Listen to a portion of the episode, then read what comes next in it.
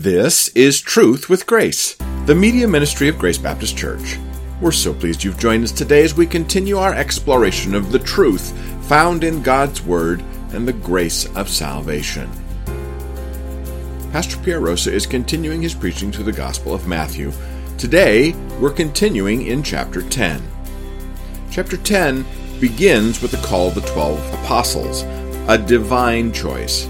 That's significant because these were the men that would lead a world changing spiritual revival after the resurrection. And they would not be the men we would choose to do so. Chapter 10 also reveals a divine commission.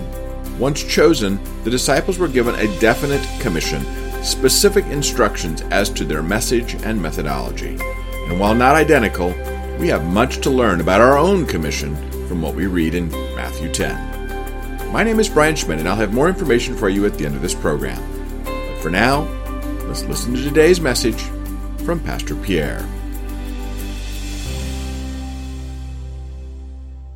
We studied some of the disciples who became apostles. Let's continue with that list by looking at the life of Matthew, the next one on the list. He identifies himself by his old profession to remind his readers of God's grace with him from a life of dishonesty. Now, he mentioned his conversion already in chapter 9, but Luke points out that Matthew left everything behind to follow Jesus Christ. And that is a great lesson and a great example for us already. Many Christians don't mind following Jesus as long as they have a second option. They have a plan B. You know what? Matthew didn't have a plan B. As a tax collector, he left everything behind. He left his booth of tax collecting behind, as well as his wealth and security. Oh, I have met many believers like that who welcome God's process of weaning them from the world. They don't wait to see if God gives them a less demanding opportunity. They simply obey immediately. Unlike that man that we studied from chapter 8 who asked Jesus if he could wait until his father died before he would follow Jesus. In other words, he was asking Jesus, let me save up some money. Let me wait for the right opportunity to follow. Guess what, church? The right opportunity to follow Christ is now. If He calls you right now, you answer that call right now. Don't wait. Just follow Him like Matthew did. And that's the lesson we learned from him. Now, the next name on the list, James, the son of Alphaeus, not to be confused with the other James, the son of Zebedee. This is not the brother of Jesus who wrote the New Testament book by the name James. Most likely, this guy had another famous brother, and I want to show that to you. Mark hints at that, according to Mark 2, verse 14.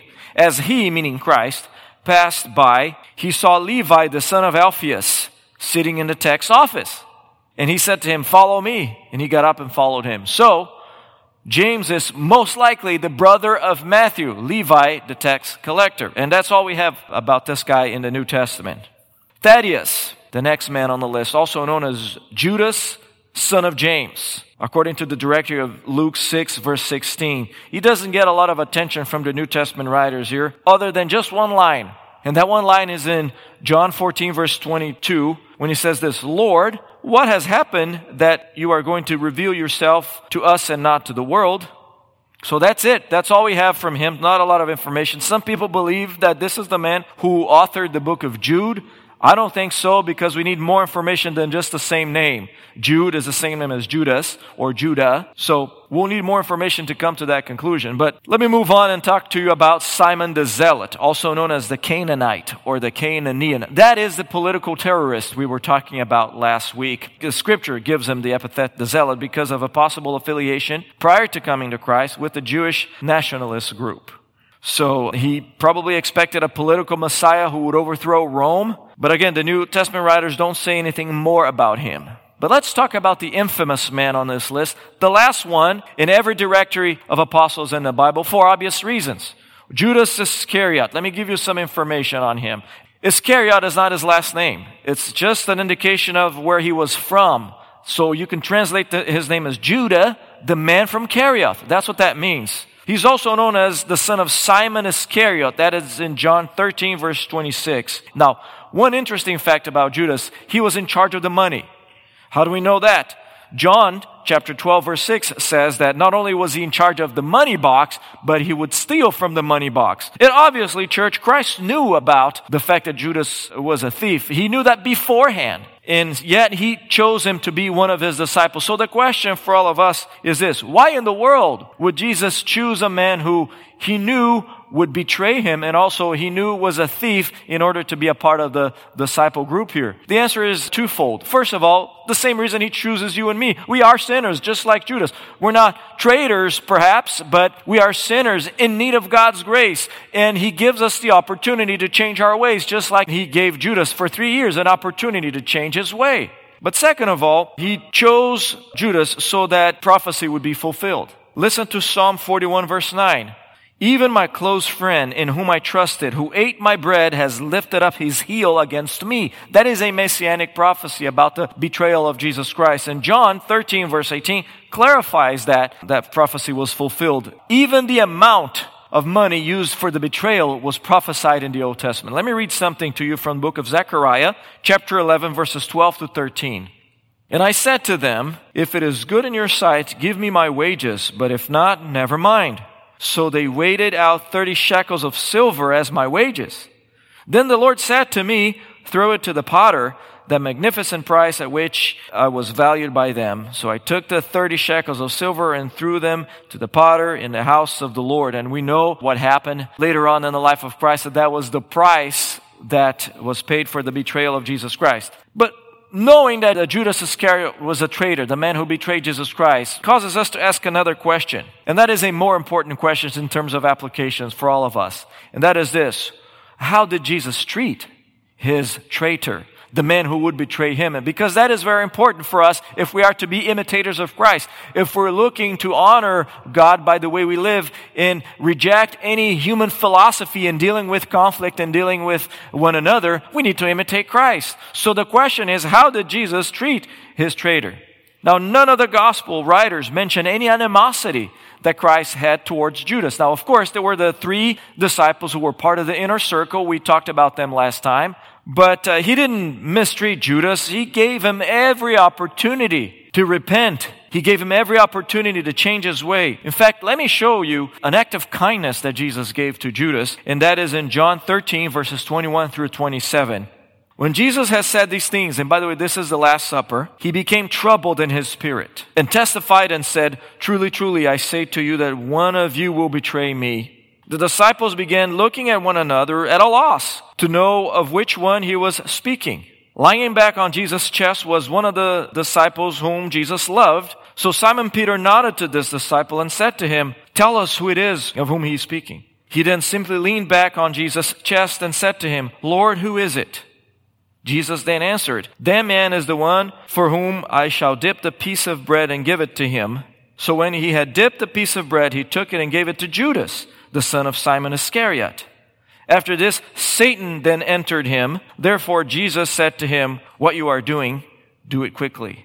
So, church, what this is, is an act of kindness that Jesus demonstrated to the man who would betray him. This was a custom of the day that hosts would give to honored guests. He never excluded him. He never treated him as an outsider. Now, why is this important? Every one of us has experienced betrayal. If you haven't yet, let me read something to you from Matthew 10 verse 24. A disciple is not above his teacher. What that means is this, church, you will be betrayed because you are not greater than your master Jesus Christ. If Christ was betrayed, you will be betrayed too.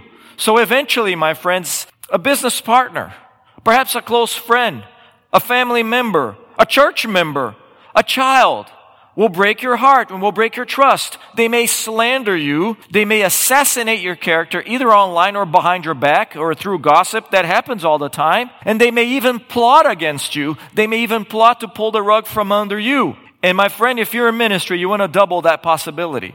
The reality of betrayal should not surprise us because we live in a fallen world and even Christians from time to time will resort to the flesh and they will default to their pre-Christian ways of doing relationships and they will gossip, they will assassinate your character, they will treat you in a manner that is not consistent with the Christian way. You will be betrayed. But thank God for the example of Christ, whom we must imitate so the question is, again, a more important question for us from the life of Judas is this. How should we treat our traitor? The one who will betray us or the one, the people who have betrayed us? I'm glad you asked because the Bible says a lot about that. First of all, you must never seek revenge or duplicate the treachery. Because again, if you duplicate the treachery, you're just perpetuating the cycle, the evil cycle. And by the way, Paul says in Romans 12 verse 19, he reminds us that the Lord says, vengeance is mine. I will repay, says the Lord. So what must we do then, church, when faced with betrayal? When you are confronted with the person who has broken your trust? Forgive your offender. 70 times 7 if needed. That's in John 18, verse 22. And let God vindicate you and your character. The longer you withhold forgiveness, the greater the opportunity for you to default to your flesh, to your carnal ways, and therefore create a disaster. So what do we do? Again, do not slander your betrayer or murder him with your, in your heart. The, in fact, the Bible says this in 1 John 3 verse 15. Everyone who hates his brother or sister is a murderer.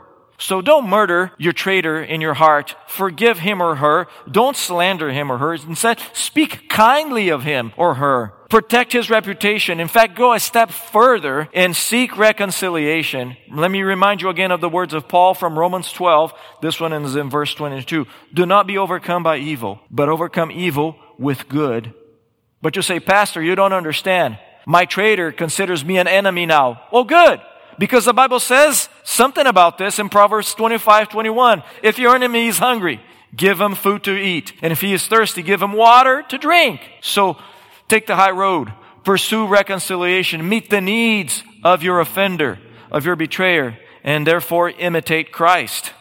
So that concludes then the lesson on the disciples, the men of the uh, divine choice there that we talked about. We looked at the matter, the mode, and the men of the divine choice. But now I want you to see from verses 5 through 15 the definite commission.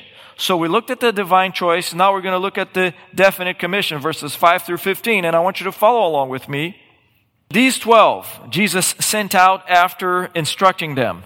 Do not go in the way of the Gentiles, and do not enter any city of the Samaritans, but rather go to the lost sheep of the house of Israel. And as you go, preach, saying, The kingdom of heaven is at hand. Heal the sick, raise the dead, cleanse the lepers, cast out demons. Freely you received, freely give. Do not acquire gold or silver or copper for your money belts, or a bag for your journey, or even two coats, or sandals, or a staff, for the worker is worthy of his support. And whatever city or village you enter, inquire who is worthy in it, and stay in his house until you leave the city. As you enter the house, give it your greeting. If the house is worthy, give it your blessing of peace. But if it's not worthy, take back your blessing of peace. Whoever does not receive you nor heed your words, as you go out of that house or that city, shake the dust off your feet. Truly I say to you, it will be more tolerable for the land of Sodom and Gomorrah in the day of judgment than for that city a lot of information here for us, a lot of uh, meat here for our souls when we're talking about the definite commission of Christ to the first generation of messengers, the first generation of disciples. And that commission, if you notice here with me, has three aspects. Just like the divine choice had three aspects, this one has three aspects that I want to point out to you. The target, the task, and the terms. Let's talk about all of these three. The target, first of all, verses 5 through 6. Listen, Jesus gave him a definite command, a clear objective. And that objective is this go to the lost sheep of Israel. And remember, make a mental note that Jesus Christ in the prior chapter there, Matthew tells us that his heart was broken for the lost sheep. Why? Because the religious leaders of the time, the Pharisees and the scribes, the self proclaimed pastors of those sheep, were not doing their job. So they failed in their pastoral duties. And Matthew then wants to show his readers how much the Jewish Messiah and the true shepherd cares for them. And that is why he dispatches them to the lost sheep of Israel. And that is the target. Jesus says very clearly, you go to the Jews first to call his people to the kingdom of heaven before anyone else. So the Jews of Jesus' time had priority in hearing the message of the kingdom. Now, both Matthew and John explain this Jewish priority in kingdom proclamation.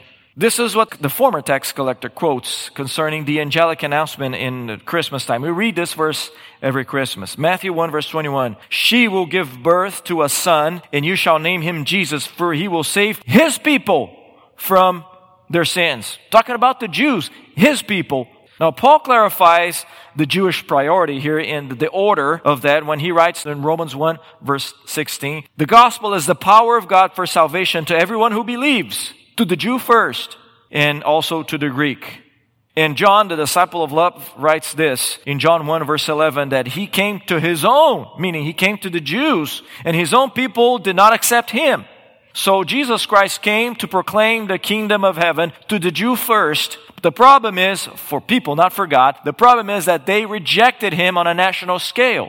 Now, the priority to the Jews does not mean that Gentiles belong in God's plan B. There is no such thing. Matthew has already identified some non Jews that got saved, for example, the Roman centurion. And furthermore, Luke tells the story of a man by the name of Simeon. He was a Jew. He took the baby Jesus in his arms and praised God like this. Luke 2 verses 29 through 32. Now Lord, you are letting your bondservant depart in peace according to your word. For my eyes have seen your salvation, which you have prepared in the presence of all the peoples a light for revelation for the Gentiles and the glory of your people Israel. You see, so even though there's the priority for the Jews to receive the gospel when Jesus came and dispatched the disciples, God has always had a plan for Gentile people, for non Jews. So even though Christ focused his ministry there in that first dispatch of the disciples. We must know that towards the end of the Gospel of Matthew, he sends the disciples out into all the nations. Why is that, church? John explains this by quoting Jesus. And Jesus says this in John 10, verse 16 I have other sheep that are not of this fold. I must bring them also, and they will listen to my voice, and they will become one flock with one shepherd. You see, in Christ, church, there is no Jew and Greek. In Christ, we're all one because we are all under the uh, curse of sin, but when we come to Jesus Christ, we are redeemed, and therefore we are considered born again, subjects of the kingdom of heaven, and we are one in Christ. Even though we retain our cultural distinctives, we retain the language we speak, we retain our personalities, of course, but we are one in Christ, those of us who have responded to the message of salvation by grace through faith. So that's the first aspect of the definite commission there, the target. They had a clear target. You and I have a clear target. Our clear target is anyone who is outside of Jesus Christ. But here's a second aspect of the definite commission, the task. In verses 7 through 13, not only does Jesus tell them exactly where to go, he tells them now exactly what to preach. And that is very interesting, church, because see, the disciples were not authorized to add to the message or to water down the message or to modify the message in any way so that the message would be better accepted. And he says this, you are to tell them the kingdom of heaven is at hand. Any other content that would modify the message would have constituted dereliction of duty of the worst kind. And likewise, church, we are under the same command. We are not authorized to change the message of the gospel so that people will accept us. Now, we don't like rejection. We are terrified of rejection. So the temptation for us is obviously to modify the message or to tell people a less demanding gospel and tell them, listen, Jesus wants you to be happy and wealthy. That is not the case. He may give you wealth and health after you come to Jesus Christ, but the point is, many people who come to Christ don't experience that. Most people actually experience the opposite opposition and difficulty and hardship. So we're not authorized to change the message or to water it down just to, to suit the taste of sinners, to fill a place, to fill the church. I can't think of anything more unfaithful than that. And by the way, Paul is very clear about the message that we preach as modern day messengers of the kingdom of heaven. Paul says that the message we preach is foolishness to those who are perishing. But to those of us who are being saved, it is the power of God. That is in 1 Corinthians chapter 1 verse 18.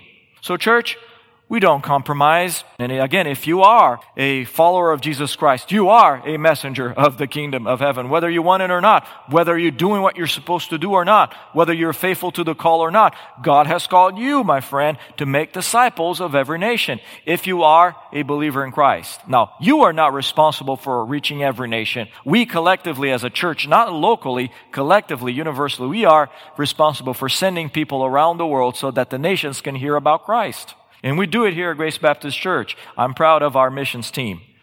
So Jesus tells them not only exactly what to tell others, but exactly how to proceed. The apostles would have encountered people willing to hire them as personal healers and personal miracle workers, but they had to avoid the corruption of serving God for money. Think about the relevance of this command to both Matthew and Judas. Remember, Matthew was a tax collector who used to steal, and Judas was a follower of Christ who used to steal from the money box. So imagine the relevance for these two men that Jesus says, don't acquire any money. Let God take care of you, and He will. Now, this doesn't mean the church should stop paying pastors. Paul instructs Timothy like this 1 Timothy 5, verse 17. The elders who lead well are to be considered worthy of double honor, especially those who work hard at preaching and teaching.